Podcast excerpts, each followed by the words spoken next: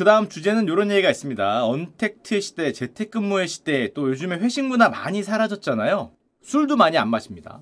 최대의 피해자가 발생을 하고 있다. 누굴까? 바로 여러분들입니다. 저물어가는 자영업 전성시대라는 주제를 하나 가져왔습니다.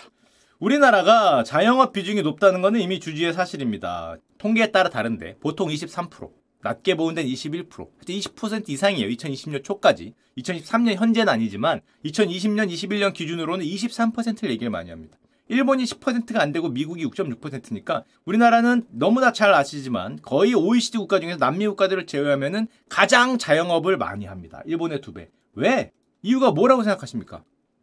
옛날에 많이 꼽혔던 건 노동시장이 유연하지 못해서 한마디로 재취업이 힘들어. 50세에 회사를 나오면 다시 잘 못 들어가. 옛날에. 요즘에 조금 쉬워졌죠. 옛날에 잘 못 들어가.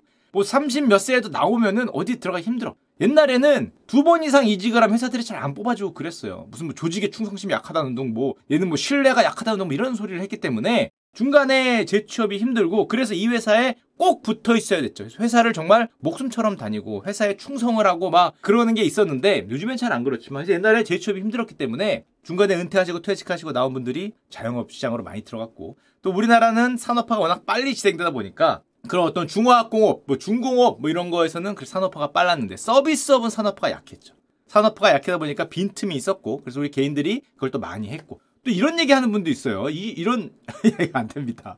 과거에는 자영업 하면은 조세를 음, 할 수 있어서 소득이 상대적으로 찍히는 것보다 높았다, 뭐 짭짤했다, 뭐 이런 소리가 있던데 절대 이러면 안 됩니다. 옛날 얘기지, 옛날 얘기. 자, 그래서 그런가 보다라고 생각을 했는데 제가 얼마 전에 제가 좋아하는 우리 박정호 교수님과 경제학 교수님과 얘기를 했는데 그 교수님이 이렇게 얘기했습니다. 한국이 자영업이 잘 되던 자영업을 많이 하는 또 하나의 이유가 있었다. 그게 뭐냐? 이유도 다 맞고 당연히 이게 근본적인 이유인데 또 하나가 자영업 시장이 우리나라 컸다는 거죠. 왜? 한국에서 놀랍게도 밤에 즐기는 문화가 있더라. 그게 무슨 말인가 했는데 너 외국 가봐. 대부분 해지고 나면 밤엔 대부분 가게가 닫아. 8시면 닫아요. 7시도 닫아. 야 밥집 7시 닫아도 뭐 닫아. 그리고 왜 문 안 열어요? 그러면 누가 일하냐 그래요. 워라벨이 있지 누가 밤 8시에 일을 해.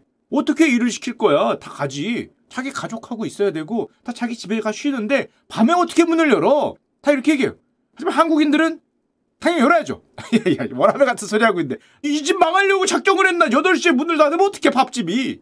뭐 7시에도 닫고 술집이 8시에 뭐 닫으면 어떻게 이런 얘기를 하니까 한국에는 신기하게 워라벨은 개나 줘버리고 밤에 뭘 하는 게 가게도 그렇게 하고 사람도 그렇게 하더라. 심지어 외국에는 술집도 새벽에는 문을 닫고 한국에는 밥집도 밤에 문을 열고 사우나 24시간 하죠. PC방 당연히 24시간 하지. 노래방 새벽까지 합니다. 요즘은 좀 일찍 닫더라. 설렁탕집도 24시간 있어요. 해장국집도 24시간 당연히 있고요. 편의점은 당연히 24시간이고 도서실도 웬만하면 새벽까지 하죠. 그렇기 때문에 밤에 뭐가 돌아가는 게 많다는 말은 그만큼 서비스업의 확산이 안 되다 보니까 자영업이 할만했다는 거죠. 저는 이걸 어디서 알았냐면은 2015년에 프랑스에서 굉장히 싸운 문제가 있습니다. 뭘로 싸웠냐? 프랑스 정부가 이렇게 얘기를 했어요. 심야와 일요일 영업을 허용하겠다. 가게에 대해서, 스토어에 대해서 어떤 밥집이나 이런 것들. 이것도 특히 전체도 아니었어요. 관광지. 프랑스 파리에 이렇게 뭐 예를 우리 치면 종로, 강남, 여의도, 뭐 홍대 이런 데만 지정을 해서 거기에 심야와 일요일 영업을 허용하겠다라고 법안을 만들고 통과를 시켰어요. 이게 100년 만에 허용한 겁니다. 그럼 여러분들 그렇게 생각하잖아요. 아니 저게 무슨 법으로 통과해서 허용될 일이야? 그냥 하면 되는 거 아니야? 아니죠. 저 나라에서는 외국에서 저런 거 하면은 근로자의 휴식권을 보장 안 하는 거에 걸려. 이 무서운 나라죠. 그러니까 대한민국과 사고방식이 달라.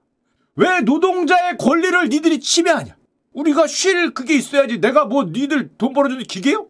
그런 어떤 말도 안 되는 법을 통과시키냐라고 2015년에 싸웠어요. 전체도 아니고 관광 구역에서 여기서 자정까지 24시간도 아니고 자정까지 자정까지 자정까지 열게 하라 그랬더니 입에 거품을 몰고 물론 그렇다고 뭐 하루 8시간 그걸 안 하는 게 아니라 밤에 일하는 노동자를 고용해서 할 텐데도 안 된다는 거죠. 이거 금지시켜야지. 이런 이런 이런 어떻게 그 사장님 편만 드냐 뭐 이걸로 싸웠다는 거죠. 한마디로 24시간 편의점 이거 대단히 일본 또는 한국적인 사고 방식인 거죠. 아니면 미국적이거나 유럽에서는 잘 통하지 않는 24시간 편의점은 어떻게 해? 근로자들은 뭐 안 쉬나? 뭐 이런 생각들을 많이 한다고 할 수 있고 그래서 이제 우리나라가 자영업이 굉장히 좀 불야성을 이루다 보니까 많이 한 측면이 있는데 근데 놀랍게도 한국의 이런 불야성을 이루는 반문화는 오래되지 않았다고 합니다. 이게 전 왜 그렇게 우리가 밤문화를 즐기나 봤는데 70년대 80년대 술자리 더 많았으니까 이런 걸 많이 했을 것 같은데로 생각하는데 아니라고 합니다. 왜냐? 옛날에는 대한민국의 밤에 뭐 하는 문화가 거의 형님들은 다 아시는 못했죠. 못했어요. 이거 야, 야간 통행금지 있었어. 12시에서 새벽 4시 야간 통행금지 60년대 70년대 이게 있었고 이건 아주 유구한 전통입니다. 조선시대도 있었다 그러니까. 주한미군 시대도 있었고 60년대에서 80년대까지 이때는 밤에 돌아다니려면 통행증 있어야 되고 뭐 이런 거 우리 아버지들 장발 단속하고 밀어버리고 와 진짜 빠꾸 없죠? 장발에서 걸리면 밉니다. 말이까 밀고 미스커트 단속하고 이런 전설로만 들었던 그때 이게 언제 풀리냐? 1982년에 풀려요. 야간 통행금지 해제가 됩니다. 무려 37년 만에 밤거리가 오픈이 된 거예요. 37년. 그러니까 우리는 밤 문화가 사실 없었어요. 37년간 못 했다니까? 신문 기사 이렇게 났죠? 4천 만에 밤이 살아났다. 다시는 통금이 없기를. 얼마나 간절했으면. 조그맣게 써놨죠. 다시는 통금이 없기를. 드디어 밤에 뭐 할 수 있다. 이야호 한 건데 82년. 1982년에 야간 통행 금지를 왜 해제했을까요? 무슨 일이 있었습니까? 1982년에. 요즘에 서울의 봄 보시는 분들은 아실 수 있죠. 서울의 봄. 그때 무슨 일이 있어서 이 대통령 기록관에 보면 이것도 뭐 이런저런 얘기가 있던데 군부 독재에 대한 반발 억제를 위한 정책이 필요했다. 많이라는 분도 있습니다. 뭐 시간이 많이 지났으니까 기록관에 그렇게 나와요. 국민들한테 정치적 무관심을 조장했어야 됐다. 왜냐? 그 서울의 봄처럼 이렇게 뭐가 이렇게 밀고 와서 그래서 정권이 바뀌었기 때문에 이런 정부 정책이 있었다는 거죠. 그 예가 바로 우리가 많이 들었던 3S 정책. 스크린. 응.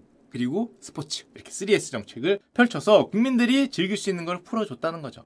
예를 스크린에서는 영화 상영 규제를 했고요. 그래서 에로 영화가 대단히 많이 나오죠. 스포츠는 1980년 프로야구 유명하죠. 프로야구 원년, 1980년 프로축구, 농구대잔치, 민속씨름 다 이때 프로구단들이 만들어지고요. 그리고 여러분들이 좋아하는 그거는 1982년에 야간 통행 금지를 계속 폐지해주면서 술집이나 유흥업소들이 이제 밤에 팽팽팽팽 돌게 됐다는 거죠. 그리고 1982년에 이 에로 영화 하나만 소개시켜드리면 스크린에 이거 왜 소개시켜드리지? 만들다 보니까 생각의 흐름대로 그냥 아무 생각 없이 가다 보니까 나왔는데 에마 부인이라는 영화 있었습니다. 전설의 영화죠.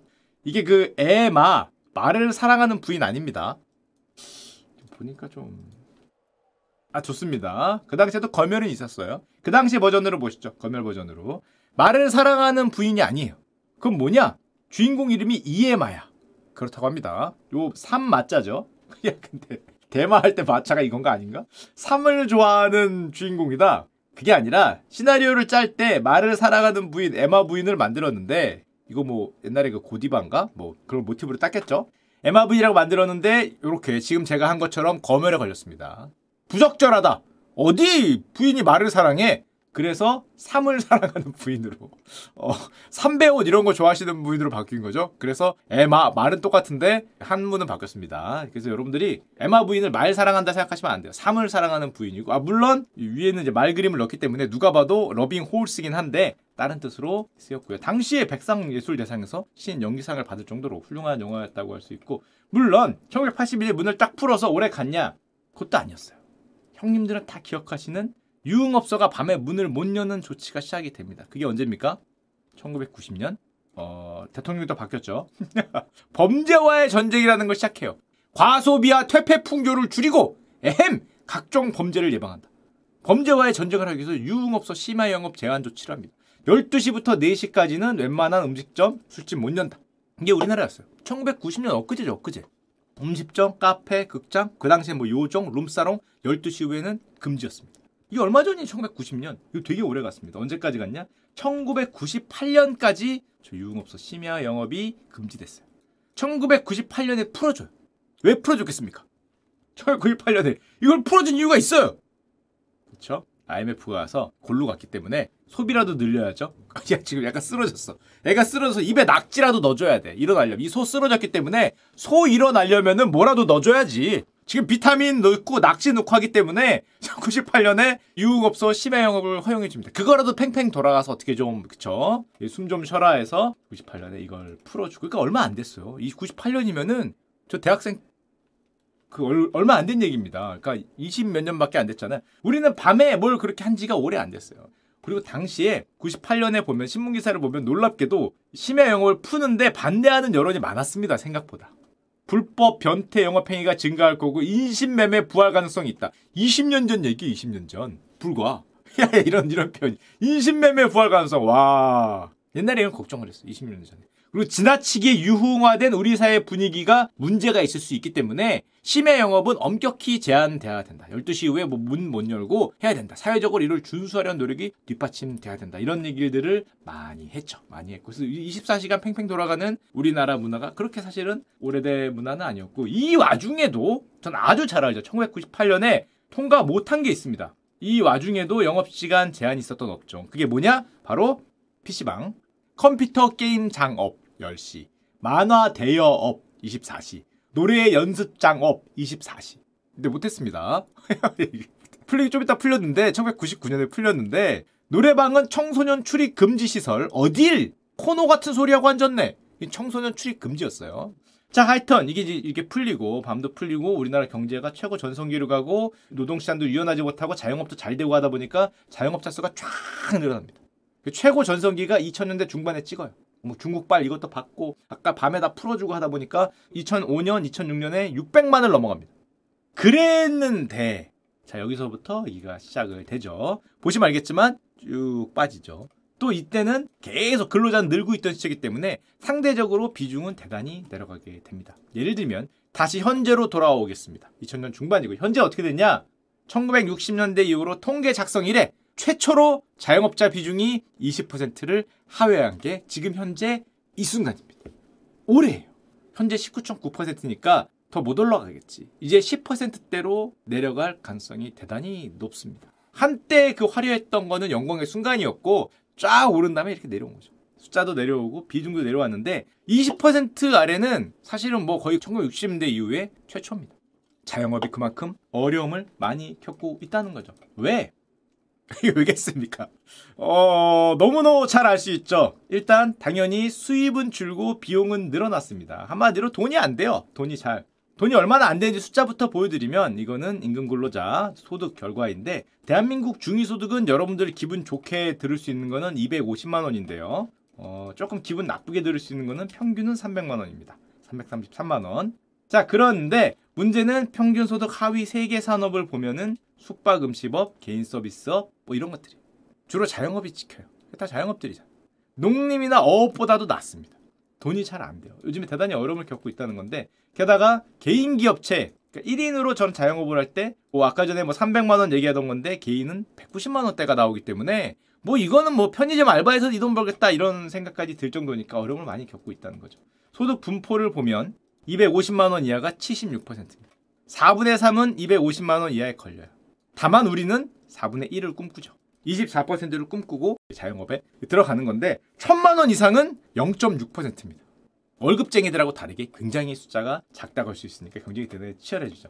여러 가지 이유가 있는데 조금만 설명드리면 역시 산업화가 고도화될수록 점점 점점 서비스업에서도 기업 활동, 기업들이 많이 들어오기 때문에 자영업의 영역이 좁아진 게 물론 가장 크고요. 그 다음에 아까 말씀드렸듯이 우리나라도 워라벨 의식이 많이 증가했습니다.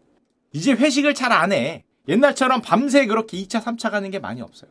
노래방도 잘 안 가고 회식하자 그러면 다들 싫어하고 옛날 구태의연한 문화, 꼰대 문화 뭐 그러니까 술 판매량 뭐 요즘 요즘에 뭐 소주 판매량, 맥주 판매량 내려가는 걸로 유명하잖아요. 술 판매량도 급증하고 밤에 잘 안 돌아다녀. 옛날과 다르게.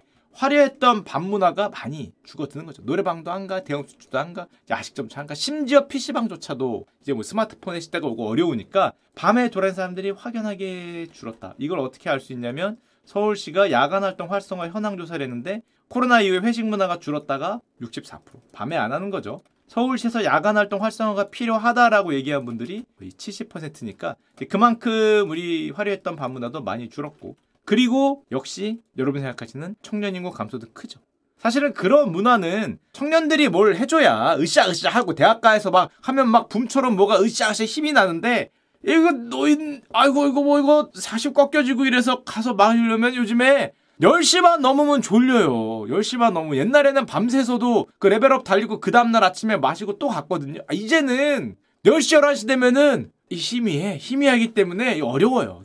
그래서 외국인들이 대한민국에 오면 그렇게 놀란다고 얘기를 하는 대한민국의 꺼지지 않는 밤거리도 이제 옛말이 될 수도 있죠. 그리고 이건 수입의 얘기고 사실은 더 큰 건 비용이 증가하고 있습니다. 오늘의 사실상 주제와 비슷한데요. 자영업자 대출이 엄청나게 늘었습니다. 왜냐? 코로나19를 빚으로 버텼거든.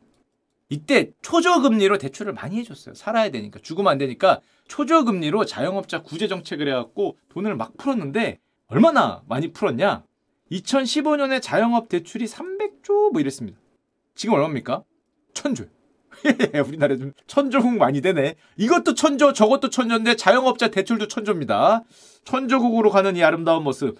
코로나19 이전 2019년 말에는 얼마였냐? 그때 한 뭐 600조, 700조? 40%가 는 겁니다. 40%. 2015년 대비로는 두 배가 늘었잖아요. 근데 이때는 초저금리 시대였어요. 그러니까 그나마 괜찮은데 요즘 뭡니까? 고금리잖아. 야, 이걸 고금리로 버틸 수 있나라는 생각이 절로 들죠. 절로. 물론 저금리로 고정금리로 받아갖고 있는 분들은 그날은 괜찮은데 변동금리로 받았거나 롤오버 하실 분들은 와, 옛날에는 뭐 1%, 2%뭐 줬는데 이제 5%, 6%막 이렇게 하는 그러면 안 그래도 이것저것 비용이 많은데 지금 안 그래도 뭐 인건비도 오르고 뭐 먹거리 가격도 오르고 다 뭐 재료 비용도 올랐는데 저것까지 목에 가득 차 있는 상황이고 게다가 얼마 전에 한국은행 총재가 금융통화위원회에서 기자 간담회 했습니다. 뭐라고 얘기를 했냐? 기자가 물었어요. 내년 어려울 것 같습니까? 그 답을 이렇게 하셨습니다. 어, 엊그제 한 거예요. 내년이 어려워질 거냐? 라고 얘기를 했을 때 이자율이 굉장히 높고 가계 부채 비중도 굉장히 높고 취약계층도 굉장히 많고 그런 분들은 굉장히 어려울 것 같습니다. 부채가 많고 이자율이 높기 때문에 이거를 커버할 수 있을 만한 수입이 없는 경우에는 대단히 어려워질 수 있다. 내년에 물가 높고 금리 높고 취약계층 어려워질 수 있다. 그러면 이렇게 생각하시잖아요. 부양하면 되잖아. 옛날처럼 그 어려운 계층들이 있으니까 부양하면 되지 않냐? 지금은 어떤 시절입니까? 부양하지 못하는 시기죠. 이게 더 크죠. 옛날 같으면 그럴 때 부양이라도 했는데 경제 부양을 지금 부양 정책을 못 쓰죠. 지금 성장률이 2%인데 어떤 어려움, 어려움 때문에 성장률이 낮거나 또 그런 어려움 때문에 부양을 하려면 결국 금리를 낮춰야 되잖아요. 우리가 뭐 양쪽 하나를 하는 건 아니니까. 금리를 낮추면 어떻게 됩니까? 자산 가격이 올라. 이게 가불기라 그러죠. 함정에 약간 빠진 느낌이 있어요. 이 부동산 가격이 오른단 말이에요. 섣불리 부양을 하면. 그럼 부양을 못해. 그러니까 대출만은 요번엔 취약계층이 어려워. 그러니까 금리 정책이라는 어떤 커다란 양쪽에 다 영향을 미치는 정책은 움직일 수 없고 재정 정책이나 정부의 조정이나 그런 걸로 해결을 해야 되는 그런 상황인 거죠. 금리로는 함정에 빠졌어. 대출한 사람들 어렵다고 금리 낮추면 대출 더 올라갈 거야. 그리고 부동산 가격 더 올라가고 그럼 버블이 더 커지고 하니까 지금은 약간 이제 그런 걸 빼야 될 때인데 빼려니까 어려운 측면이 이제 드러난다. 막 부동산 PF하고 똑같죠. 그리고 인건비 재료비 당연히 급등했죠. 요즘 뭐 최저임금 오르고 뭐 아르바이트 오르고 사람도 없고 심지어 그 제 아는 분 중에 음식점을 하시는 분이 있는데 여러분들 아시는 그분. 그분이 음식점을 하려고 하는데 왜 못하냐? 사람이 없어요. 돈이 문제가 아니라 구할 수가 없어요. 사람이 없고 과거에는 가족들이 많이 도와줬거든요. 요게 가족 숫자입니다. 여러분들을 도와준 무급 가족 종사자 수인데 1970년에 300만 1990년대 200만 올해 최초로 100만이 깨졌어요 한마디로 내가 어떤 자영업을 할 때 가족이 도와줬단 말이에요 뭐 와이프가 됐건 남편이 됐건 자식이 됐건 엄마가 아빠가 됐건 도와줬는데 이제는 도와줄 가족도 없어요. 300만에서 100으로 줄었어요. 올해 100만이 최초로 깨졌습니다. 이제 뭐 도와줄 것도 없고 그 결과 고용원 없는 자영업자 숫자만 증가하고 있어요. 자영업 전체 숫자 비중은 줄었는데 그 와중에 고용원 없이 혼자 하는 나 홀로 사장님 숫자는 늘고 결론적으로 자영업 비용은 늘고 소득은 줄고 부양책은 어렵고 대출은 많고 지금 굉장히 어려운 시기에 빠져 있다고 할 수 있죠. 그래서 결론적으로는 뭐 우리나라가 OECD에 대비해서 자영업 비중이 높은 건 사실이니까 줄 때 줄더라도 그럼 이들을 자영업 말고 자기가 버는 거 말고 고용인으로 흡수할 수 있는 사회적 정책이 좀 필요하긴 하겠죠. 그 저는 개인적으로는 이 생각을 참 많이 합니다. 우리가 50 넘어가면은 자영업으로 많이 했잖아요. 결국 퇴직이 돼서 나오다 보니까 회사 정년 퇴직 50대 초중반이 이게 말이 되나? 너무 빠르다. 고용 시장은 사람이 없다는데 퇴직자는 고용이 안 돼서 자영업으로 가는 게 너무 빠른데 이 우리나라는 평균 퇴직 연령이 49세라고 합니다. 근데 문제는 또 이거를 퇴직을 안 하시면 청년 취업이 어렵다. 이거 참 어렵죠. 경제라는 게 그래서 어려워. 청년들 취업할 수 있는 자리 줄어든 게 아니냐. 또 이게 있기 때문에 어, 많은 얘기가 있어야겠죠. 호봉에 기반한 뭐 연봉 제도를 바꿔야 된다는 얘기도 있고 정년을 연장할 때 뭐 나중에 뭐 임금 피크제 같은 걸 해야 된다는 것도 있고 다 있지만은 우리나라 자영업 시장이 저렇게 어려워지고 있기 때문에 아마 추가적인 어떤 그런 뭐 유연한 노동 시장이라든지 아니면은 뭐 추가적인 대책 같은 것들이 나오지 않을까 생각을 합니다.